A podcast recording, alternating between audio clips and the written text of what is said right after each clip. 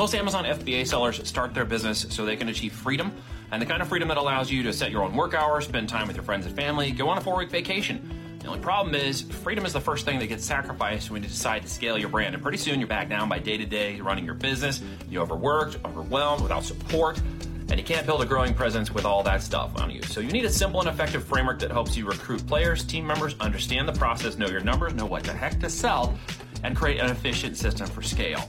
All right, so I'm going to show you a three part free workshop below at this link that you can grab right now. Just give me your email. In exchange, I will give you a three part email series. There will be an hour long training for each of the segments. It's over four hours of free training. It's going to teach you to answer the question, What the heck do I sell? and show you the five step framework that all sellers need to make to 10x their sales on Amazon. It's free at the link below. Check it out, and I'll show you on the inside how exactly we find what the heck to sell, make it profitable, grow it, scale it, and then exit the company in the end. That's the game plan. It's called the Platinum Principle, and I'll explain it to you all at the link below with the free training right now. Shortcast Club